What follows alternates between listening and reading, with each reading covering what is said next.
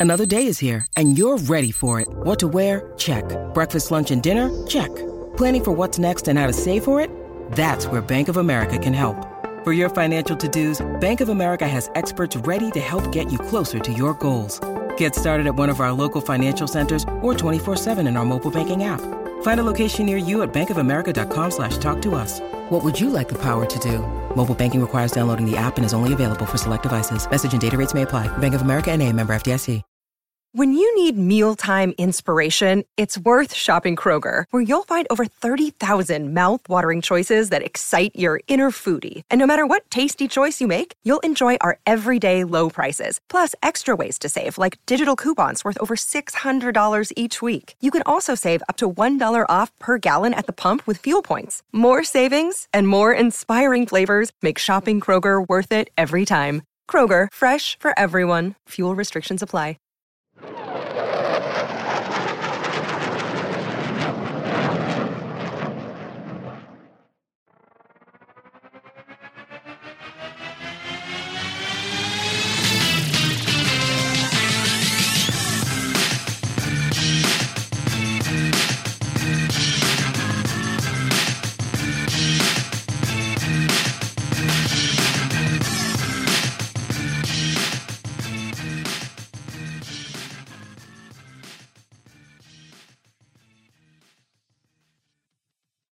And we are back on the Oklahoma Drill Podcast. I'm your host, Andrew. And of course, I got my co host, Matt, here with me. The New York Jets, believe it or not, Matt, are coming off their third straight victory, sitting at four and two, second place in the AFC East, just like we all assumed before the season, I'm sure.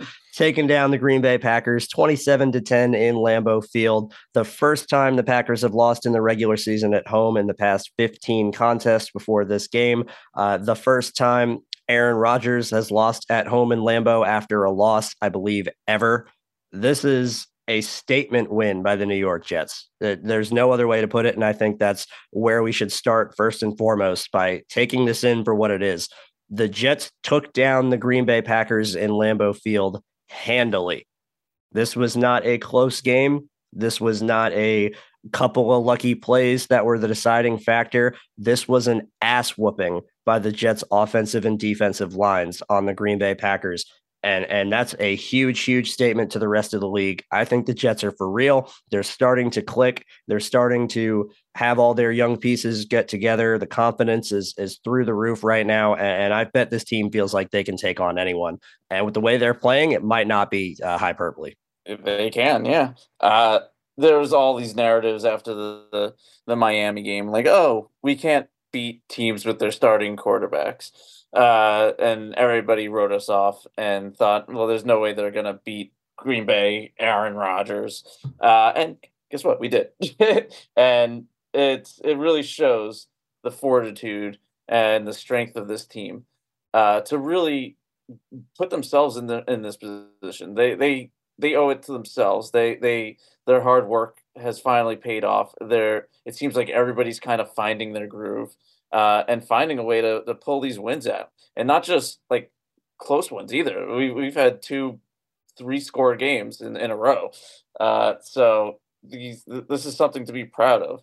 This is something to be happy about. And before this game, I mentioned that this is the kind of game that puts us in the conversation to be contenders you can't look at this team and what they've accomplished so far and say no they're most likely gonna tank or uh or or not make the playoffs or not put out a, a good showing for the rest of the season.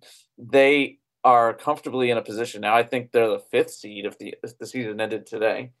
Uh and this is the mm-hmm. hard stretch of this of the schedule uh if, if you if you believe in that kind of thing, of just looking at the the opponents that we've faced so far and the opponents that we will be facing in the second half of the season, uh, we're going through the, the, the thick of it right now, and we have a winning record. That is something to talk about. It really is. No, there was there was a handful of people that didn't think the Jets were going to win a game before their bye week before the year started, and that they were going to start the year zero oh and nine and be already racing for the first pick in the draft. Same old Jets. Here we go again. it's been six weeks and the Brady Jets have yeah, yeah, yeah, yeah, yeah. Someone, someone irrelevant by the name of Brady, not the more popular guy. Uh, definitely some miscalculations there. The Jets have already matched their win total from last season. It's been six weeks. That's How improvement. that?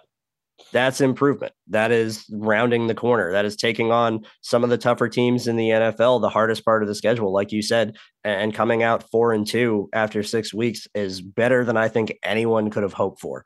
Better than I think anyone would have anticipated. I know we were saying before the season, Matt, that we were hoping for two and two at best out of the first four. And that's what we got. And since then, it's been nothing but wins with Miami and Green Bay back to back. I said it before, I'll say it again. This is a statement game. This is a rest of the NFL wake up. It's not a fluke. This is not the Jets got lucky a couple of times. When when something happens more than once as frequently as this is going on, it's not luck anymore, it's a pattern. And I think that's what we're starting to see. There's a pattern that first off, the Jets are dang good on the road. They are the only team in the AFC to not lose on the road this year. Period. That that stands for something. After I'm trying to remember correctly, I think their only road win last season was at Houston. I believe so. And it should be noted that these aren't easy uh, away games either. These are the hardest places to play in the NFL. Absolutely. Absolutely. Uh, the Browns' new stadium, with all of their hype, was definitely a hostile environment. Pittsburgh is historic for being a tough place to play on the road. And there's no better home field advantage in the NFL than Green Bay and Lambeau. And to go 3 and 0 against those teams handily, quite honestly, and find ways to come out and secure victories, it, it really it, it really says a lot about this team and about what Robert Saleh has done to rebound things. You alluded to it earlier, Matt, about Aaron Rodgers being not you know one of these backup quarterbacks. He's about as mm-hmm. far from a random backup quarterback as you can get. And yes, was he dealing with a, a throwing hand injury, a thumb injury? Absolutely. But Rodgers still made a couple of throws in that game that were pristine vintage Rodgers that only he and a handful of other guys could do. It didn't look like to me like they were going against the shell of Aaron Rodgers. I don't think that this No. was a, a you know a completely washed, broken down version of a formerly great player. I think Aaron Rodgers is still a very, very good quarterback, and he played that way against the Jets. The problem was, Matt, and this is where we got to start really. The Jets defense just had their hair on fire from the very first snap. And it was a, a complete and total domination effort by the entire unit. Starting up front with the defensive line, Quinnen Williams is making his all pro case about as fast as we could hope for. Two sacks in this game, up to five on the season, currently leading the league for defensive tackles and sacks with those five sacks. He had an awesome game. John Franklin Myers got in on the party with a sack. Sheldon Rankins got in with a sack. Carl Lawson, I don't think he registered a sack himself, but he was doing damage on stunts, creating movement for other guys to come free. You know, the defensive line really had their way with this Packers offensive line from the very, very beginning of the game. And I do not think this game looks the way that it does without that effort. It really doesn't. the The best offense for Green Bay all day was probably penalties. Uh, I think they had something like seventy nine yards plus in, in penalty yardage. Uh, that that's really what kept them in this game. Uh, for And one of them was the were. Jets coaches on the sideline. Yeah, which- that was yeah. ridiculous. That- that Yeah, one of them drive. wasn't even the defense. Uh, it yeah. It, it- yeah, this defense is exactly what we kind of envisioned this defense could be, uh, especially with the pass rush. We were salivating at the the idea of of Lawson and Quinnen and Franklin Myers and JJ and everybody else on the edge, uh, rotating in and out, fresh legs, coming after passers all game uh, and it's kind of coming. It's been coming to fruition the last uh, couple of days, uh, a couple of weeks, where the this team has been coming after the quarterback and in bunches too, not just a few times here and there, and in clutch situations. How many? I don't know how many uh, third down sacks or tackle for losses there were, uh, but there there were quite a few. And so they're not just making an impact they're making an impact in clutch situations, uh, and they, uh, you really can't say enough about that.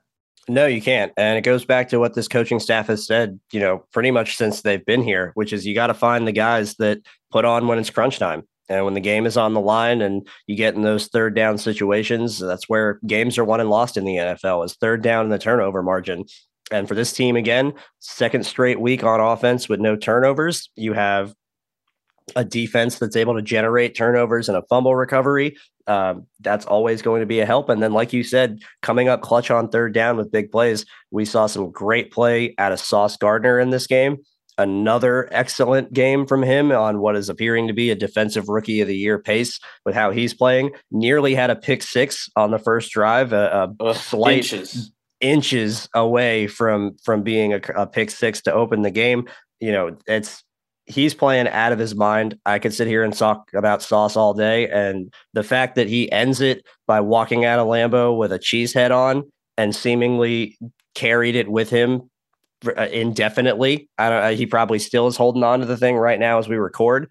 Uh, that's elite level cornerback trolling, and there it feels so good as a fan of this team to be the team that's getting to to puff your chest out in the other team's stadium, especially against a team like the Packers. This is Sauce is like I, I really can't explain how good he is this fast. It really I doesn't knew, make any sense either. No, I knew he was talented. We both knew he was talented. We both knew that we thought he would make a good transition, fit the scheme, and all of that. But he is so aware of what's going on around him. That's what's oh, impressed yeah. me the most with him is that his field vision and his awareness, his route recognition. He, I don't think I've seen him fooled once this season.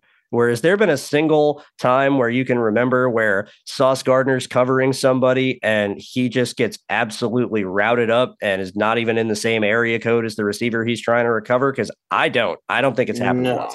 I, I know that PFF uh, attributes one touchdown to him. Uh, I think it was on just a miscommunication. Uh, but I haven't seen him get like completely burned by anybody yet.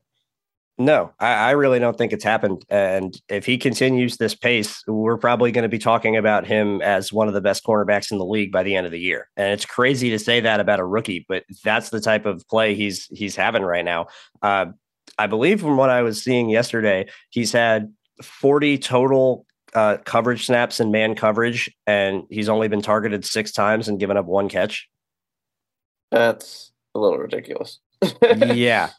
And going against some premier receivers as well. Obviously, you had Mark Andrews, uh, Rashod Bateman, uh, week one with the Ravens. You had Amari Cooper with the Cleveland Browns. You had the Bengals and all of their uh, strong receivers Ja'Marr Chase, Tee Higgins, Tyler Boyd, the whole crew. Pittsburgh had a great group. Uh, Sauce was the only guy on our defense that could stop George Pickens that day. The Dolphins, we talked about the Dolphins and their skill talent. Tyreek Hill leading the league in receiving. And you get to Green Bay, not the most incredibly talented receiving group as maybe it had been in years past. But when you're going against quote unquote lesser competition, you should go out and dominate. And that's exactly what he did. Yeah, it, it's it was quite impressive. And, and before, when I said it doesn't make sense, I mean more what he's able to do physically.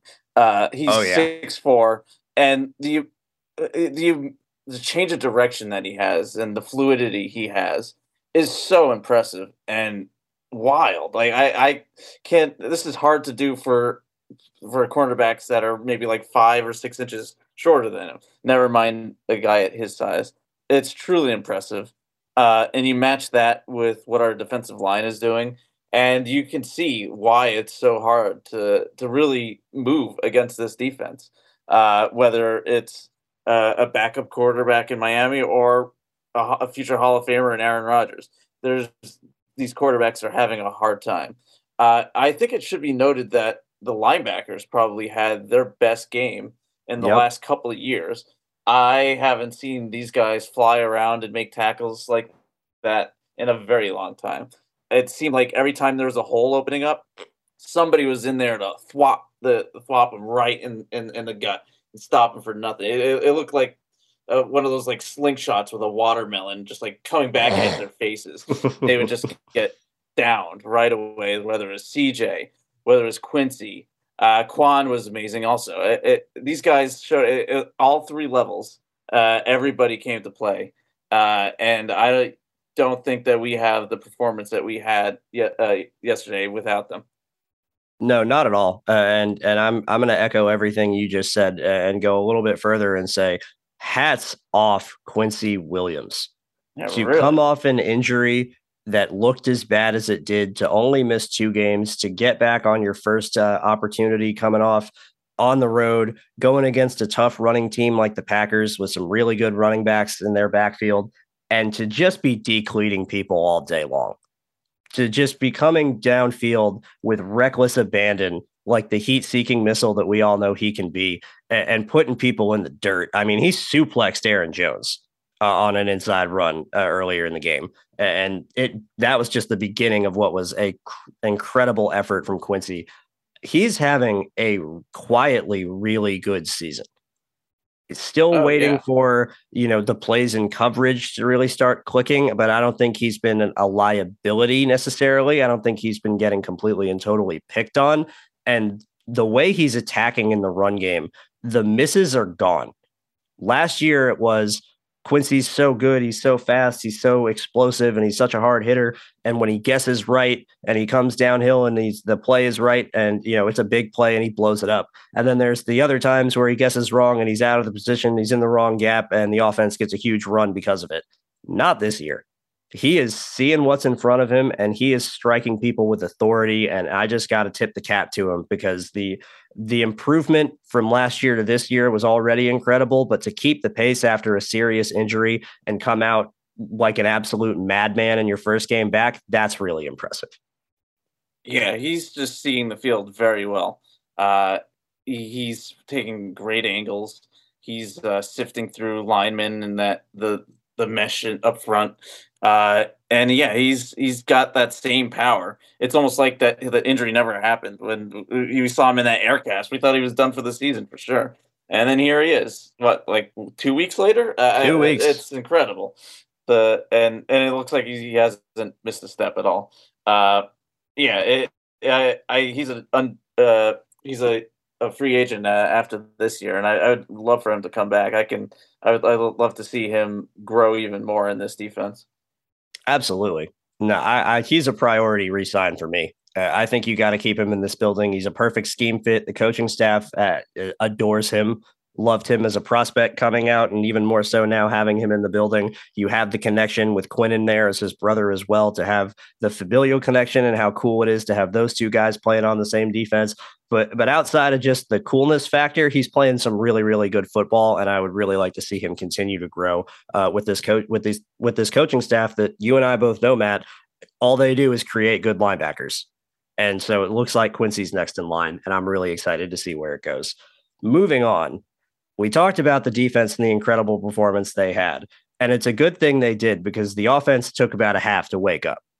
It was a pretty slow day on offense for both teams uh, at the beginning of the game as the game went on, but Jets are definitely included in that. And I think it's important to be realistic and call things for what they are. And when players are doing great, we're going to celebrate them like we just did. And when players have some struggles, I think we need to be honest and realize that this was not a good game from Zach Wilson. It it really wasn't. Granted, and this is, I think, a positive that everyone listening should really take and digest and understand. The Jets won without needing Zach Wilson to play all that great they didn't need him to go out and be the guy who throws for 350 and and four scores and leads them to a win. They didn't need him to make the fourth quarter comeback and drive them down the field like they did in Pittsburgh. He went 10 for 18 for 110 yards, no touchdowns, no picks. He got sacked twice, and I think both of the sacks were his fault. Where he's got time to potentially throw, waiting for the all 22 to come out to see if anyone was open downfield. But even if so, he ran straight into uh, was it Rashan Gary, I believe? Yeah, uh, on, on, one particular sack, and it's the pocket presence with him. I think we were really, really lacking. He had a couple of misses on top of that, and just his ability to maneuver in the pocket. I I've seen so much better from him, and I think that's why I'm a little bothered. I think we were talking pregame. I think I might be a little more bothered than you are. I just know he's capable of so much more and I know he's capable of playing at a different level. And based on what I saw in, in the Steelers game and his first game coming back from an injury and how he was able to navigate the pocket in that contest, to see a, a regression, quite honestly, and see him struggle to feel pressure, struggle to know where his lane of escape is going to be in the pocket, struggle to to transition between okay, I'm looking to throw, I'm going through my progressions, now it's time to get out and run. I, I'm not going to sit here and say that I'm not slightly worried, but I am very, very encouraged that Zach Wilson can go. Zach Wilson can throw 18 passes and complete 10 of them and only get 110 yards of offense in the passing game, and the Jets can still win by three scores. That's a good sign. That's a great sign. Uh, now, uh, it's hard for me to really know, again, without seeing the all 22, how much of it was on Zach how much of it was on maybe the Packers having a great game plan of stopping our receivers. Uh, I know that every single time they targeted Garrett Wilson, he was pretty much blanketed by Jaire Alexander. Uh, I didn't really get to see much of anybody else between Davis and Moore.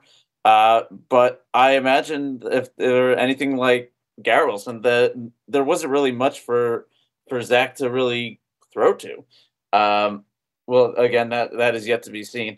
But if that's the case, yeah, then there's not much you could do throwing it. But at the same time, he still needs to have that awareness. He still needs to have that clock in his head, and he still needs to make smart decisions. Uh, and yeah, there's still a little recklessness. Uh, there's still the the wild, uh, almost reckless throws into the end zone in the red zone, uh, which Rares. could have resulted in an interception. Uh, it, it I my stomach like went through my mouth uh, when when that pass went off, and uh, we are lucky to to get away with with uh, three points that series. Uh, but those things need to stop. We we can't make those passes. We can't make those mistakes uh, against better teams. Uh, the the they're going to make us pay, and it's we got lucky. But yeah, but again, like you said, this is a story of two halves. Uh, and I, I, think it should be noted that uh, we've been mentioning the, the second half offense and the defense, but the special teams as well. They have been lights out. Uh, this game, especially with the the blocked field goal, uh, the the the block punt. The, uh, both these plays were pivotal in really changing the momentum in this game. Oh yeah, that's ten points that's a 10 point swing off special teams where you block a Packers field goal uh, that was uh, decently close. I'm pretty sure it was within 45 yards, which for I'm pretty sure Mason Crosby's still their kicker.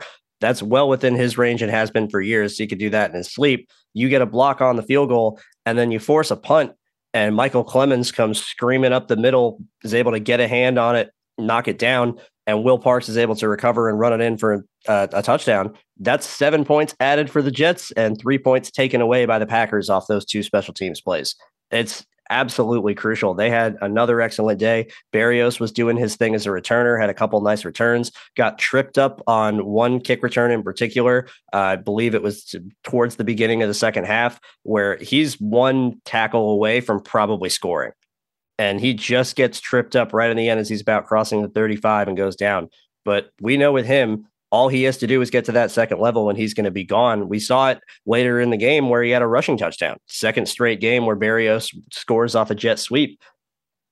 And I think that it's it all plays together. And this was a game where eventually all three phases played in tandem and you had the defense doing their thing from the start of the game throughout the the very very end. You had the offense who started slow and really turned things on in the second half really got the run game going. That's where we'll talk about next a little bit not to get too far ahead when the run game really started going and special teams was making plays and, and taking points off the board for green bay and putting them on the board for new york. That's about all you can hope for from your team as a whole. Yeah really. It, all three phases offense, defense, special teams working together. Uh, when those things are clicking, it's really hard to lose. Uh, you have to really try to lose. You have to put like a, a, a classic Jets effort in losing to lose yeah. a game where all these things are clicking. Uh, and they did not do that. They they uh, showed up and they're showing that things have changed a little bit. We're on a three game winning streak. Uh, uh, uh, this is I can't say this enough, like how exciting this is because it, this is a, a, a year when we're like, okay, that's still rebuilding year. We're we're gonna see maybe hopefully improvement, uh, but we're not there yet. And they said, okay, uh, what do you think we're there? And now they're showing they are that they are that good. Uh, and yeah, uh, you alluded to it before. Uh, a lot of it could be attributed to our running game and the emergence of Hall. Yeah, Breece Hall, Breece Hall, man, uh, he's there was I think it was after the Steelers game where I had heard from uh, I believe it was Michael LaFleur talked about this in one of his press conferences where he had said that pretty sure it was the Steelers game. After that game, Breece Hall comes up to him on the field when LaFleur got out of the booth and got down to the field, or maybe it was once they got into the locker room or wherever they first met up after the game. And, and Breece goes to him and he goes, I'm figuring it out. I'm, I'm, it's clicking. I'm getting it now. I'm, I'm seeing how the NFL is supposed to run and it's, it's all falling into place.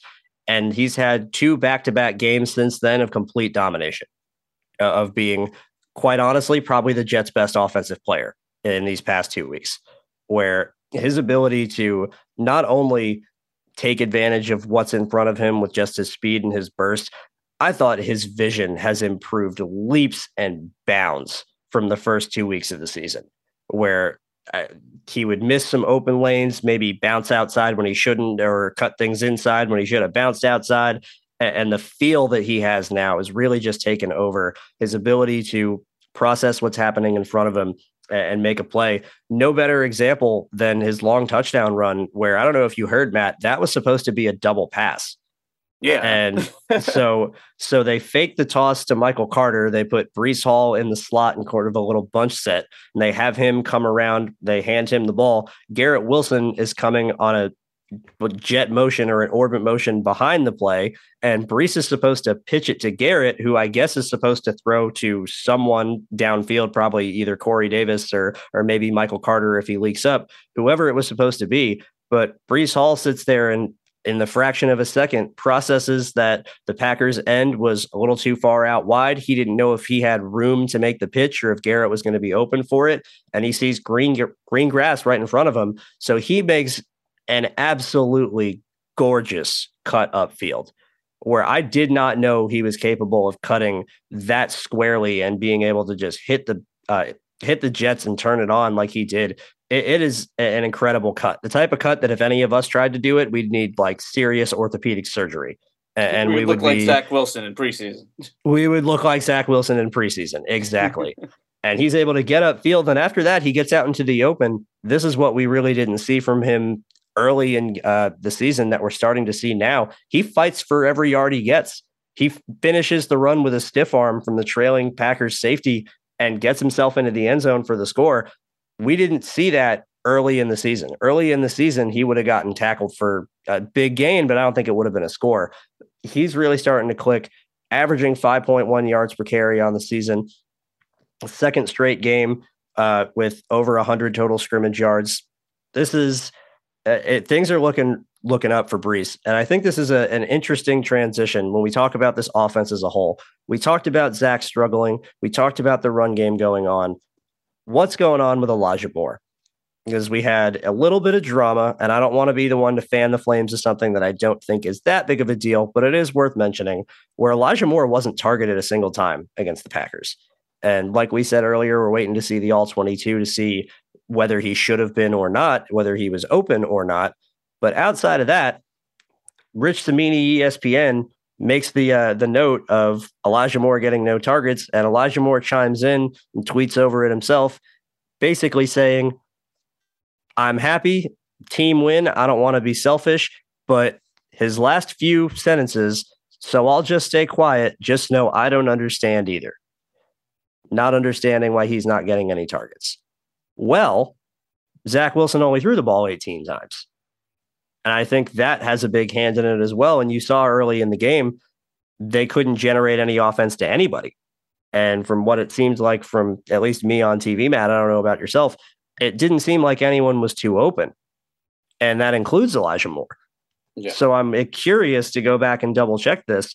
But quite honestly, if the Jets are in a position where Elijah Moore can get no targets and Zach Wilson can throw 18 passes and they can win by 17 points, I'll take that any day of the week. A win's a win. And if they're going to be the, the 2019 49ers when they have to be, the fact that they have the ability to do so is really important. For Elijah Moore himself, I don't think this is going to turn into any sort of major drama. I don't think this is going to turn into anything that we have to monitor. Uh, Saleh was asked about it today in his press conference. He said they talked everything out and they're fine, and that Elijah's just a competitor and he wants to do what he can to contribute. That's literally all I think this is. Yeah, I, I said as much last night too. As soon as he this came out, I was like, uh, "This I don't mind this at all." Uh, what Elijah said is something that I feel like we're all thinking, like, "Wow, yeah, we do need to get more targets to, to Elijah." Uh, uh we we LaFleur needs to scheme some touches for this guy because his playmaking ability is amazing. We've seen his playmaking ability uh, both at Ole Miss and last year, and the fact that we're not kind of scheming up uh, yards for this guy is a little ridiculous. Uh, yeah, thanks to the stand-up guy, the the exemplary uh, of specimen of, of a human who is Rich Cimini for after one of the greatest wins in how many years. Uh, loves, likes to goad players into drama. Uh, this this is a total non-story.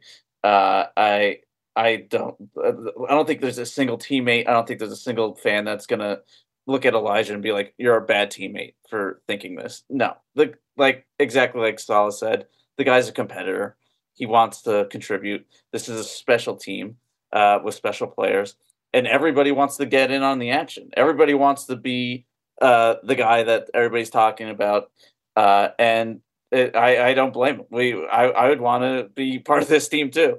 It, it's a special group, so yeah, a complete non-story for me. Yeah, no, I agree. Uh, Rich Cimini is an all-pro bear poker, so I'm not. Yeah. I'm not worried about about him finding a way to generate a headline. That's why he gets paid the big bucks by ESPN and has been for years. That's what he's good at. I don't think we need to spend any more time on that uh, in particular. Great we, we, win by win the, the Super Bowl, and he'd be like, "But they haven't won in this long." Well, at this point, we could win the Super Bowl, and people on PFF would still be talking about the third round pick they gave up for Alijah Vera-Tucker. So we could. Mm-hmm. There's there's always going to be somebody that's going to have something to say. When you're the team that no one expects to win or no one thinks is capable of winning, they're always going to try and find reasons why it's not true. That's not the case anymore. The Jets are winning games. They're winning games with authority. They're winning games with statements. They're winning games because they are the better team on the field, and there's no other reason to be said. Yeah, it's it's true. I, I, I would just love to think about the the full potential of this team because I don't think anybody would look at this team and say, you know what, they have peaked, they have reached their potential. I think they are far from their peak and haven't even come close to their full potential. Uh, and that's a scary thought because they're already very hard to beat and a, a tough out. So what does that look like? And how can we get there? That's going to be the question. And i think the good news is that i think they're on the path to getting there. And it all goes back for me week two in cleveland. I can't under understate how important that win was for this team. To give all of these young players confidence to give all of these guys that have been on the team either recently addition uh, last year or rookies this year or free agents this year and guys like Quinnen Williams that have been through the ringer of loser losing seasons ever since they've been drafted to go into that road environment to have the miracle finally happen for them I think it's just galvanized them as a unit, and we're seeing the results of it weeks and weeks later, where they put teams to bed in the fourth quarter.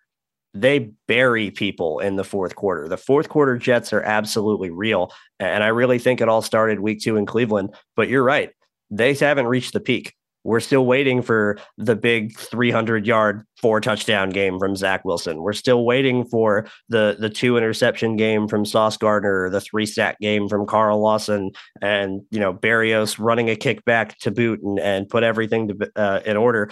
The whole potential of this team, it's maybe it might even be better than we thought before the year. Looking at where their ceiling could be, they really could be about as good as they want to be And they say, you know, Quinnen says that all the time, usually just talking about the defensive line, but I think it applies to the team as a whole.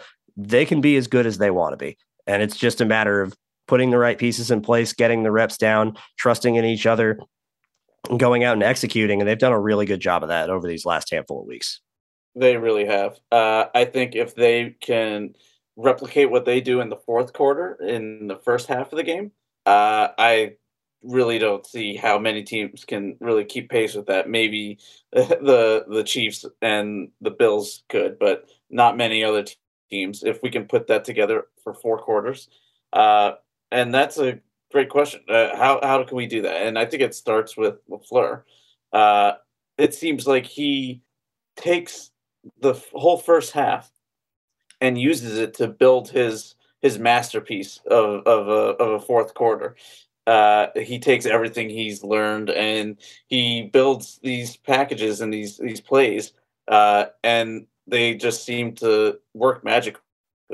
Uh, it's not magic though because he's actually taking the time and breaking down what the defense has been throwing at him all game, and he uh, adjusts. He builds a, a, a new game plan, and it works.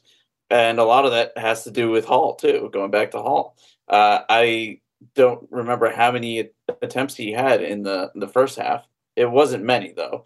Uh, it seemed like he really wanted to get Zach established, and it led to a lot of stalled drives. Uh, but I think even in the first half, uh, Hall was still breaking off a good amount of runs uh, for decent yardage. So he, it's not like he wasn't productive.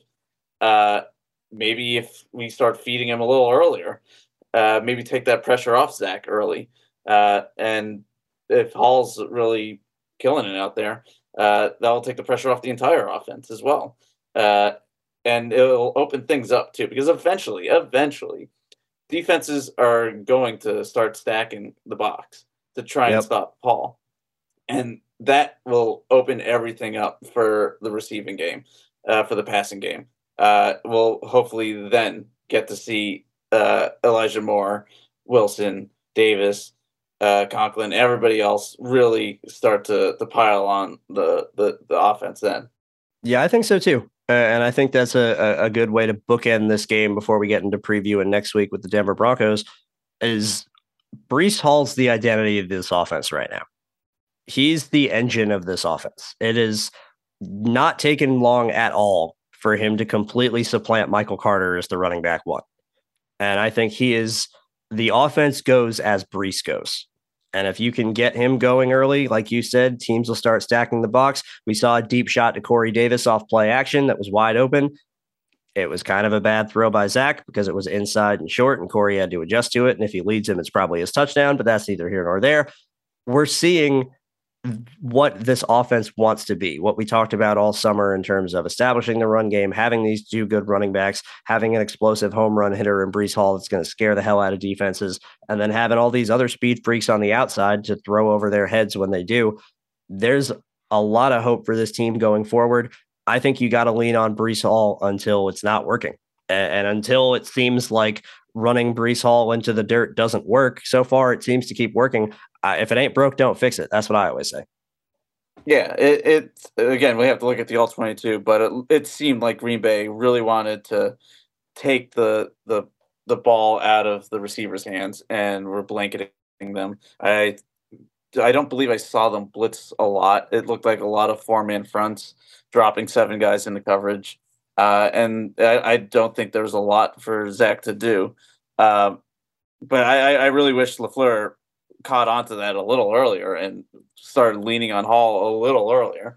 Uh, but again, it, it, the second half it showed that that game plan can only get you so far because eventually Hall will beat you, and when he does, it's going to be for giant chunks and probably scores as well. He's probably. come very close, uh, multiple times to scoring, uh, and so uh, it, it's it, these these scores are going to come in chunks for him. Uh, he's been what stopped on the one yard maybe a, a handful of times already. Uh, At least three off the top of my head. Uh, yeah, it's it's going to happen more and more until teams make a concerted effort to really stop him. Uh, and then, like we were just saying, then you have to deal with the rest of the offense and Zach. And I think that's when we're going to see that game from Zach that we've all been waiting for. I, I don't think he's had a 300 yard game yet. Uh, once he has that, I think we can finally say, all right, make, make an excuse now. What What is the yep. excuse for, for this team that you want to make? Because now we've got Zach running, hitting on all cylinders. Uh, wh- where's the flaw? Yeah, no, I agree. I think once that happens, you're going to see you're going to see a Jets team that not a lot of the other teams in the NFL are going to want to go up against.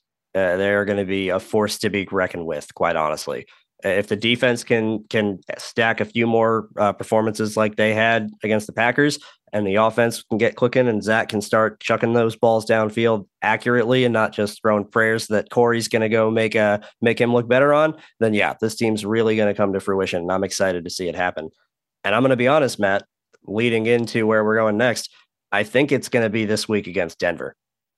I am amazed. Right now, I have to go back and double check the line. But the last time I checked the line this morning, the Denver Broncos are favored by three and a half points at home against the New York Jets. the Broncos are two and three on the season. They are currently playing right now on Monday Night Football against the Chargers. They're up 10 to 7.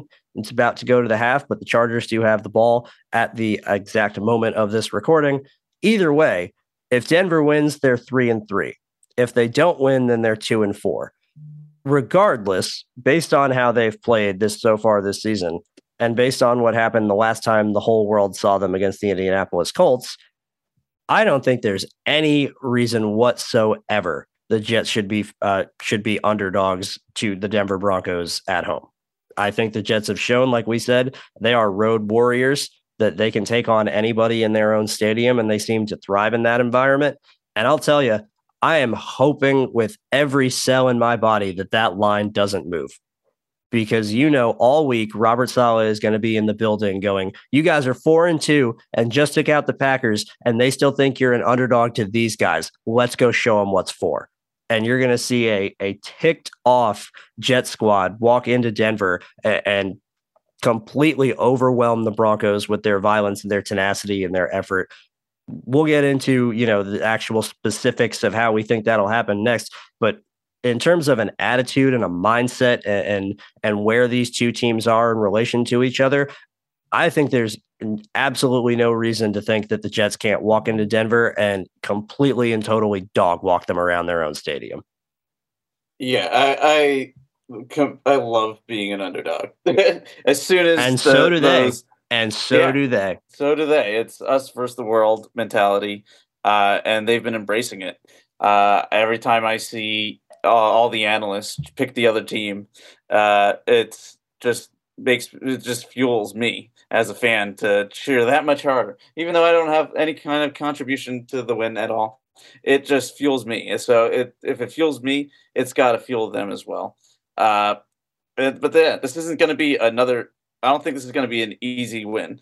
Uh, even though the the Broncos uh, have a losing record right now, it is a tie game now. Chargers just tied it up.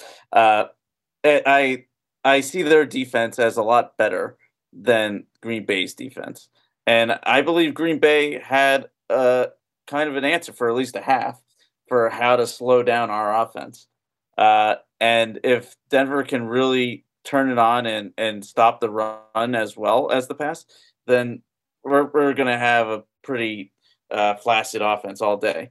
So hopefully that, uh, and I, I, don't want them to use this game tonight as a springboard into our game, where all of a sudden now they have momentum. But you know what? You know I don't care actually. I I, I don't want to be scared of any teams anymore. I don't think we should be scared of any teams anymore. I think we can go toe to toe with anybody uh, and and make a, a, good showing of it. So you know what? Even if Denver gets hot after this game, if they win and they're they're riding high into the Jets game, uh, I'm not worried. Uh, I anything can happen, but at the same time, I'm not worried because I know this team seems like they t- finally turned that corner and can go toe to toe with teams that are even riding highs. Yeah, I think so too. Uh, re- regardless of the outcome of the Broncos' current game right now, I don't think it changes the Jets' mindset one bit. I think they are in the exact same mode that they were going to be regardless, and they're going to come out ready to play. Starting with the offense, looking ahead to this game, what can the offense do to not have a repeat performance of their first half in Green Bay? You said it. The Denver defense is talented. There's a lot of good players on this defense. Defensive line is strong. Bradley Chubb, obviously, at one edge. Uh, Baron Browning's a former inside linebacker. They've moved outside and have him rushing the passer, and he's been doing really well at that. I think it's a little more natural for him. It's I think he started as a defensive end and eventually moved over to a linebacker uh, inside linebacker position. So he's doing some good work. Secondary for Denver is very, very strong. Pat Surtain is an excellent corner on the outside. Pat Surtain the second. Uh, you got K'Waun Williams as the other corner. Damari Mathis in the slot, who's a rookie, who's a guy you and I really liked coming out. Matt, I mm-hmm. believe he yep. was a was he included in our uh, final um, war room as a pick, or was he just an option? So I remember we discussed ah. uh, having him for a while. I don't know if he, I don't remember if he exactly made the final cut, but either way, we both like him in the secondary. Safeties are very strong. Justin Simmons is a, a free free safety. Kareem Jackson's done well with his transition from corner to safety as well. It's going to be a tough task overall doing anything against this defense, but I think the the number one way you beat this defense is you win to the edges. I think they keep things very tight. I think, uh, especially with their uh, base three four scheme, you're going to have three down linemen. Generally, if they're in base on the inside, when they go nickel, you're going to have Chubb and Browning on the edges, and you're going to have uh, Dre'Mont Jones and DJ Jones inside as the tackles. It's a tough scheme, but I don't think they have much speed overall on the unit. I think their corners are very fast. I think they have some good pass rushers, but I think it's a lot more beef and bulk than it is outright speed and fluidity. And when you look at the inside linebackers, that to me is the weak unit of this defense. And uh, Josey Jewell, who's hurt right now, I don't know if he will be coming back for the Jets game, but if, even if he does, that's fine because I do not think he's that good of a player. Alex Singleton hasn't done much this year either. It's been a they can be exploited in the middle. And I think if you get those two guys trying to chase Breece Hall to the edge, they're going to have a long day. Uh, I wonder if Justin Simmons is going to be back. I don't, I don't, I don't know if he's playing. He was playing. He is playing tonight. Yes, he is playing tonight. So he was activated. Him, yes, him being back is is big for the middle of that of that defense, uh, along with Kareem Jackson uh, and Sterns. I, I, they have a, a, very good safety group, so it's not like they're inept in the middle of the field. But yeah, those those linebackers are definitely the weakness. If we can uh, exploit them with uh, with to the outside, like you said, or even just getting them in coverage against uh, Hall or, or, or, Carter, I think uh, that is a favorable matchup. Or even Conklin, and uh, and CJ. If we can get those guys involved, anybody that we can get up against these linebackers, exploit it, exploit it, exploit it. Don't stop until they can prove they can stop. Uh, and yeah, just get get the run game going early. Uh, I I feel like he uh, LaFleur sees like a, a, couple plays go for short yardage or or no yardage, and then he kind of just goes away from it right away. Uh, when really it's he, he just needs to keep going, just keep banging at it. It's gonna it's gonna work, especially uh, with the way Hall's playing, and even the offensive line of late has really shown that they can come together and be adequate run blockers. Uh, I still think that they're horrible in short yardage. They get absolutely no push, but you get these guys no, on the move. You get these guys on the move. They they can they can trap. They can they can get the reach blocks. Uh, you can get Brown and his 38 year old body running downfield, making blocks on the move. Uh, these guys can still move, and uh, Hall and his vision, Carter and his vision, and their ability to make people miss, uh, they'll they'll pull it out for for decent yardage. Uh, I would pretty much get rid of all inside runs. Uh, I know you got to keep them honest every now and then, but uh, they I feel like they're just non-starters for this offense. But yeah, like attack the outside, attack the edge. Uh, these guys, Carter and Hall, prove that they can hit that edge fast and hard. They can get those cutback lanes fast and hard, and they'll get you the yards you need to really get this offense started quickly and really free up uh, Zach to to maybe do some play action uh, or to do some some zone reads or some option plays. Uh, there's a lot of things that they could do. Uh, I just want to see a little bit more uh, ingenuity, creativity from LaFleur uh, to start the game, and and not just go through the motions for two quarters. I agree. Yeah, I think it would be nice to see, you know, LaFleur open up the playbook a little bit earlier in the game. And I'm going to be honest, it is kind of concerning that those are the plays that are scripted usually, are the first 15 plays of the game uh, for most offenses. And I'm pretty sure the Jets included, where that's your game plan. That's your, this is what we saw on film. This is what we're trying to establish. This is what we're trying to set up for later in the game. And then as you said, as the game goes on and LaFleur gets an idea for how things are going, I do give him credit for adjusting and being, you know, able to alter the course and see where the game is headed and really flow in one direction and not just ram your head in the wall trying to do the same thing. But I would like to see some things a little earlier in the game, try and generate some explosives and get out to a lead. And as we've said for a long time, Matt, when the Jets get out to a lead, that's how this team and especially this defense is built to play. And you really saw that pay off for the Jets after they got out to that 10 3 lead. They got up by a touchdown. Um, then you saw Green Bay having to throw the ball more, and that's when the defensive line really came home. So I'm I'm hoping to see that as well. One other thing I'm specifically going to be looking for, and it's something I really don't know why the Jets haven't done before, especially now with Zach Wilson back, but maybe this is the week that changes. When I'm looking at the Broncos cornerback group, it reminds me a lot of our own because you have Pat Surtain the second on the outside, who's six foot two, 200 plus pounds, big, long, strong, physical. And you have K'Waun Williams on the other outside corner, who's a lot smaller, five foot nine, 190 something pounds, 185 pounds. This is official listing. A lot smaller, shiftier of a player. That would be more similar to a DJ Reed, while Pat Surtain is more similar to a Sauce Gardner.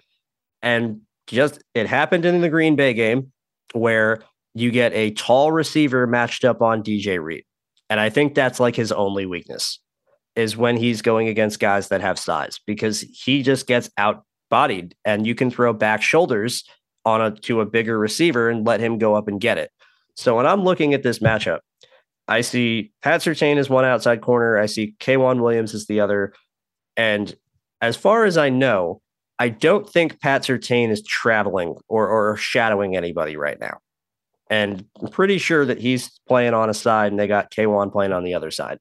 Even if K'Waun's in the slot actually, and and and uh, Darby, I believe, is, is is on the outside. Is Darby on the outside? Darby's on IR. Okay, Darby was on oh, the outside. Oh, okay, and okay, because okay. I was going to say because I sense. swear, I swear, I saw K'Waun playing on the outside last week in the Colts game. But um, anyway, so if Darby's on IR and K'Waun Williams is the is one of their outside corners. Even if not, because I still think you can do this from the slot with slot fades. I want Corey Davis on K'Waun Williams because I think you can just get some free balls with back shoulders by out uh, out manning K'Waun Williams and letting Corey Davis, who's having a really really good season, be the guy that kind of leads this passing game and takes things over. And I go back to to the Jets and why I don't understand why they don't try and target smaller corners with back shoulders more because Zach Wilson was deadly with it at BYU. That was pretty much his get out of jail free card whenever he didn't know what else was going on. Is oh well, I'm gonna have Dax Milne, Gunnar Romney on the sideline, and if they're ahead of their guy, I'll put it out in front, and if they're even, I'll throw it back shoulder, and they'll adjust and body box out whoever's covering them. I think the Jets can do the same thing. We saw it happen against uh, the Packers when Allen Lazard got on DJ Reed, as I was saying before, where DJ Reed gets matched up on Lazard and Rodgers is able to throw a back shoulder about as perfect of a ball as you could hope over uh, right over the top of Reed's head, and Lazard's able to catch it over his hands. And then we had a, a back shoulder for a touchdown where he gets matched up on Lamarcus Joyner, Allen Lazard again. Lamarcus Joyner being a five nine safety, and Rodgers being able to put it outside where Joyner couldn't get to it. Lazard can adjust, and it's a 25 yard touchdown, I believe, at least 20 yards. I don't remember the exact yardage. I think the Jets can do something similar. And especially if you're going to have K'Waun Williams as an outside corner, I want Corey Davis on him every single time. And not that I don't think Garrett Wilson can, you know, do well or Elijah Moore will do well or, or anything in between. But when Zach needs the get out of jail free card. When Zach needs the okay, things are breaking down. What am I going to look for? Who am I going to trust? I think he's looking for Corey right now.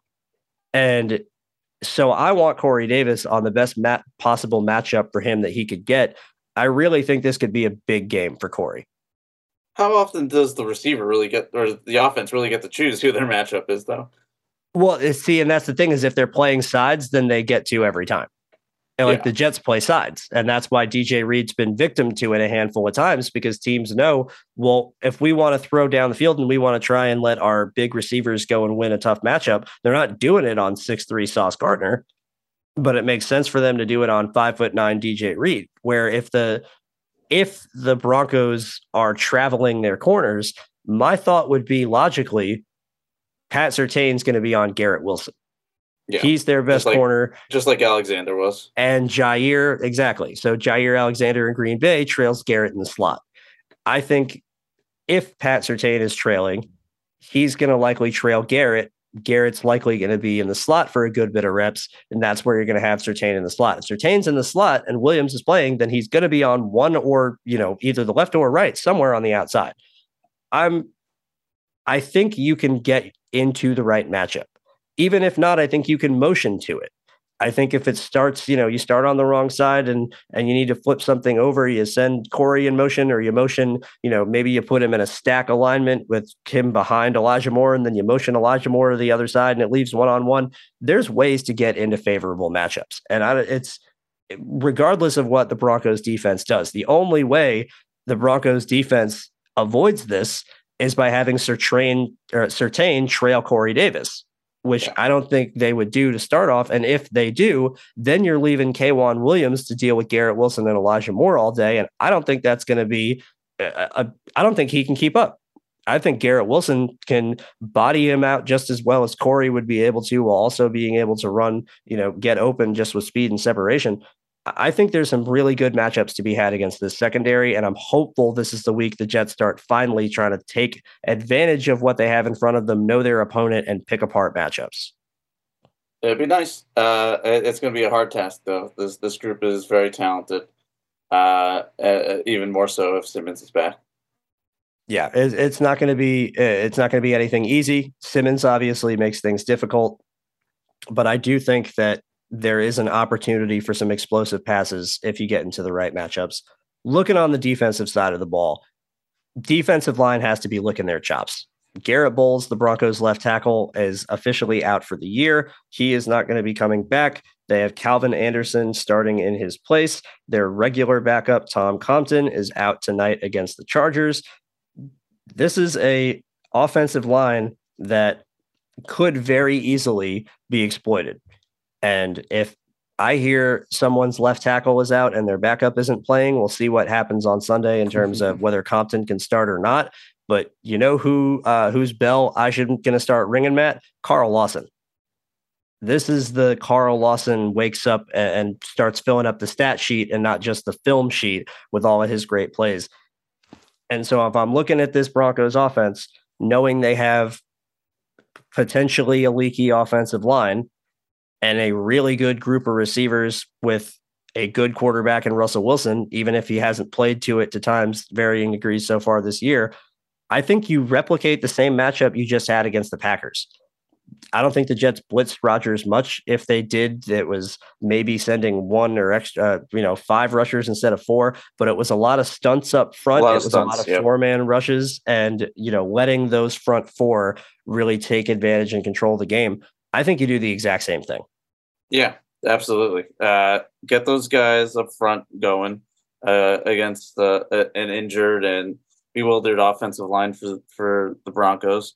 Uh, if we can get them going like they did against the Green Bay, it's going to be tough sledding for Russell Wilson. Uh, I yes, Russell Wilson is very athletic and can extend plays, but so could Rodgers, and we still were able to contain him uh, and his legs. Uh, and we've done the same before too with uh, with Jackson and with Baltimore. We were able to contain him as well for the most part. Uh, I so I'm not really worried about uh, the the wheels on on Wilson. Uh, I think we can contain them as as well as we've done everybody else. Uh, but yeah, if we can get that pressure and then it's just up to our secondary again to really do their magic. And well, if we can get that pressure, we'll probably force some turnovers as well. I think so too, and that's going to lead directly into my last point for defense. And I know this is something the Jets can do because they did it week one in Baltimore. And I would really like to see them, you know, have this be the week where they can do it again. When they get in third down situations, I want Sauce traveling with uh, Courtland Sutton. I do not want to risk the third and nine back shoulder with Courtland Sutton on DJ Reed that goes for 25 yards. I don't. And I think that knowing the Broncos and knowing Russell Wilson and how he likes to attack, when he's throwing deep, he throws a lot of slot fades. When you had Tyler Lockett, that's a really good way to do it. And he likes throwing deep balls down the boundary. If I get Courtland Sutton on DJ Reed, if I'm Russell Wilson and it's third and nine, that's where I'm going with the ball. I, I predetermine it. I don't care. You know, get him going down the field, throw it back shoulder, let Sutton adjust, and he'll go out and he'll he should, in theory, be able to body up on a smaller corner like DJ Reed. I don't want this to be the crap on DJ Reed show because that's not what I'm trying to say. I just think this is the only thing that he struggles with because as someone that's, you know, a shorter stature cornerback, there's only so much he can physically do it's a natural disadvantage. And so you want to put your players in the best positions to succeed. I like the idea of DJ Reed on KJ Hamler or Jerry Jeudy a lot more than I like the idea of DJ Reed on Courtland Sutton. And so I would love to see them trust Sauce and say, okay, we don't need to do it the whole game because I know they play a lot of zone, you know, early on. And if you get beat with some back shoulders and some early downs, it's going to happen there's even more reason to on third down when things matter most put sauce on sutton and let him take away that just body up back shoulder deep ball. I think it's you know just like on offense take advantage of what you have in the secondary the jet secondary and the broncos secondary being very similar in terms of their composition. I think this is another game where it's the same thing the other way where try your best defensively to not give up free plays to big receivers because they're going against short corners has Sauce traveled at all, or is he? He traveled still... Andrews week one. All right, so it's not impossible. It's not unheard of to to for them to go away. No, but only on third sides. down. That's the thing. Is that oh, when is that okay. yes. So on first and second, we have Sauce is the uh, the left corner, DJ Reed is the right corner uh, on their standard package on early downs. But on third down, they put Sauce on Andrews and he would move inside and they would have Carter go and play uh, the other outside corner, or they would have Bryce Hall come in, uh, where we saw for those couple of reps when they went in their dime sets, and he would play on the outside. I think this is another another game where you do something similar. And if you need to go into a dime set, well, Sauce had to come out for a little bit for uh, seemingly a head injury, but he seemed like he was able to finish and is fine. We don't have to worry from there. And Brandon Echols came in the game again, second time now this year, where he's didn't came in and didn't skip a beat and immediately got tested on a deep ball and probably should have had an interception and just wasn't able to quite adjust to the ball right and really kind of dropped it, but covered the deep route absolutely perfectly on Allen Lazard. So if we have to move Sauce I, even if Sutton goes in the slot and you got to move Sauce to the slot, I'm comfortable with Echols on the outside. I think Carter, uh, Carter too, is playing good enough ball to where we can trust him if he needs to do some outside reps. I worry, I'm worried so much about Courtland Sutton and Russell Wilson just throwing back shoulders all day long that I'm going to do anything I can to stop that. I think Sauce is the perfect guy for it. Yeah, uh, between his physicality, his size, uh, and his fluidity, just like he showed against Lazard and, and being able to change direction on a dime and and really drive on the ball. Uh, yeah, he's he's the perfect matchup for for Sutton. Uh, but you know what? Even if he's matched up against Jeudy, I, even as shifty as Jeudy is, I think that the uh, Sauce is fluid enough to, to even hang with him. Uh, but again, yeah, you're you're right. Uh, him on Sutton on those third downs prevent the back shoulder uh, prevent him from really using his physicality against Reed or, or anybody else. Uh, yeah, take advantage of the of the matchups you can you can handle. Yeah, absolutely. That's that's what the best football teams do. And when the NFL is a matchup league, and it is always going to be.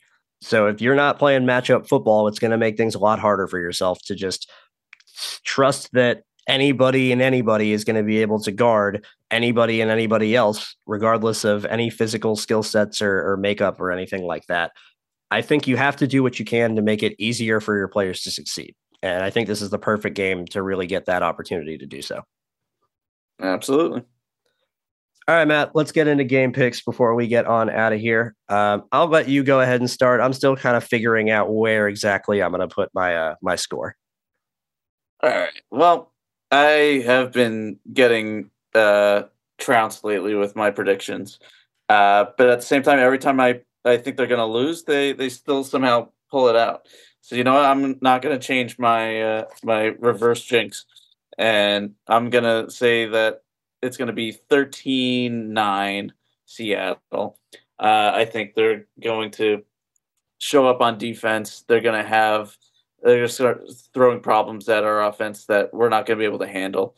They'll force uh, Zach to throw into tough situations, uh, and they're going to have an answer for Hall. And it's just going to be tough sledding all day.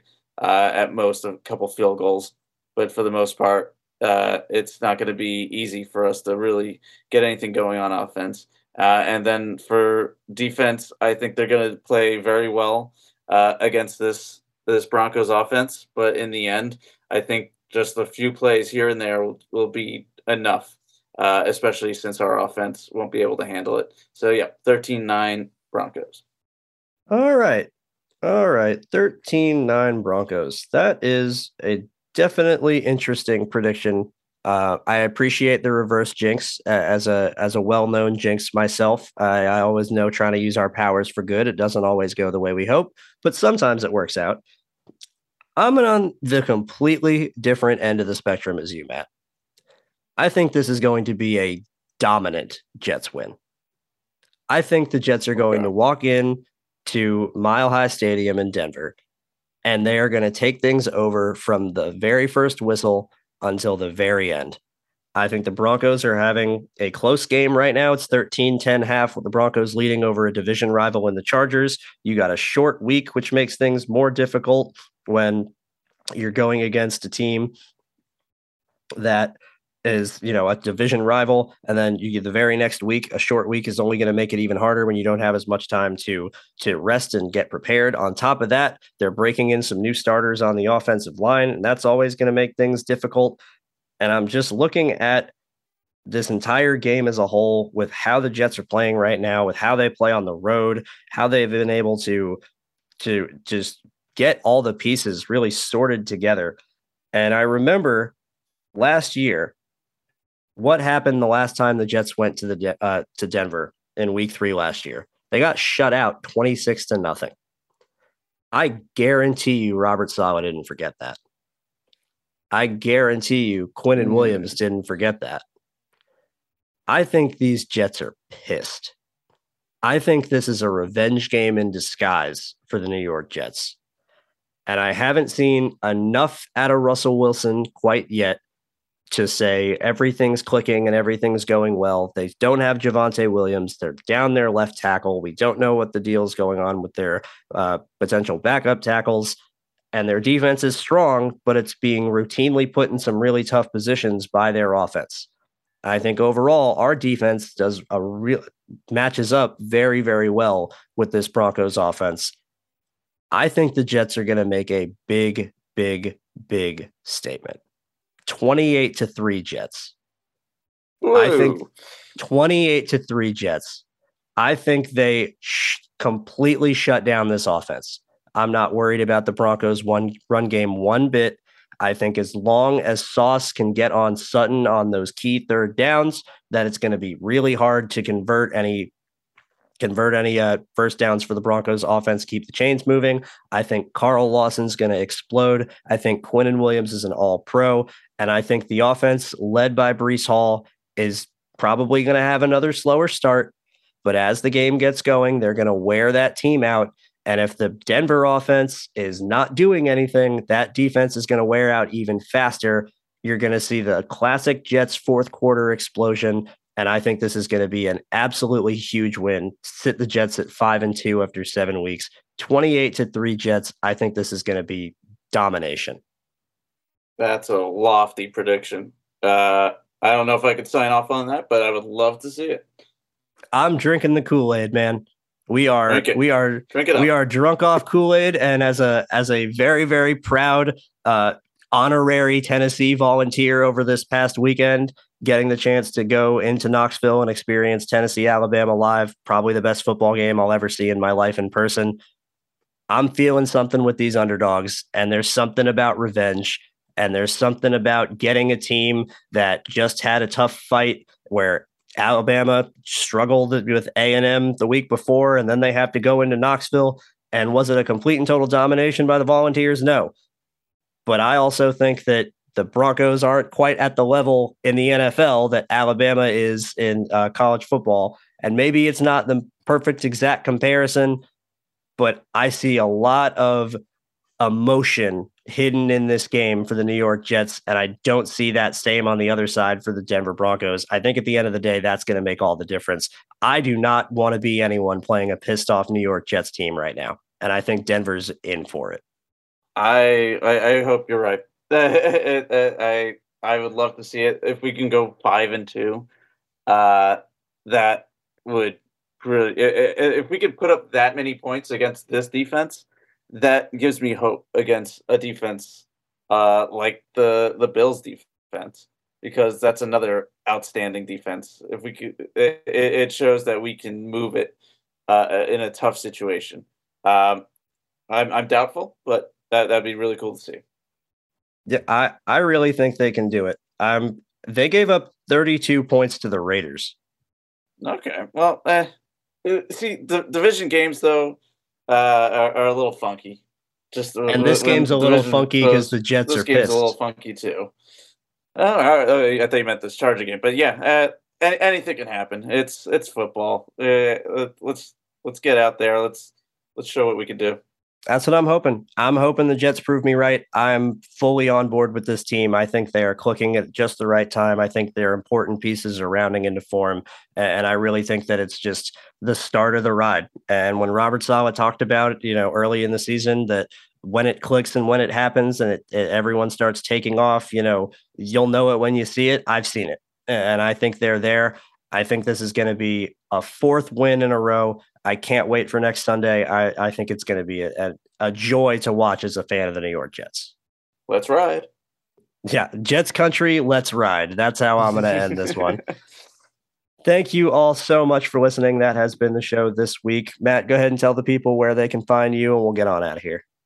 Uh, Matt, you can find me at Zazzy Jets. And you can find me at Andrew Golden underscore 17. And make sure you're also following the show at OKD Podcast. Thank you one more time again so much for tuning in and listening. Jets are four and two. Who would have guessed? Look at us. I feel like the Paul Rudd meme right now. Hey, look at us. Who would have thought? I think they're going to keep it going. I think this is only the beginning. Jets country, let's ride.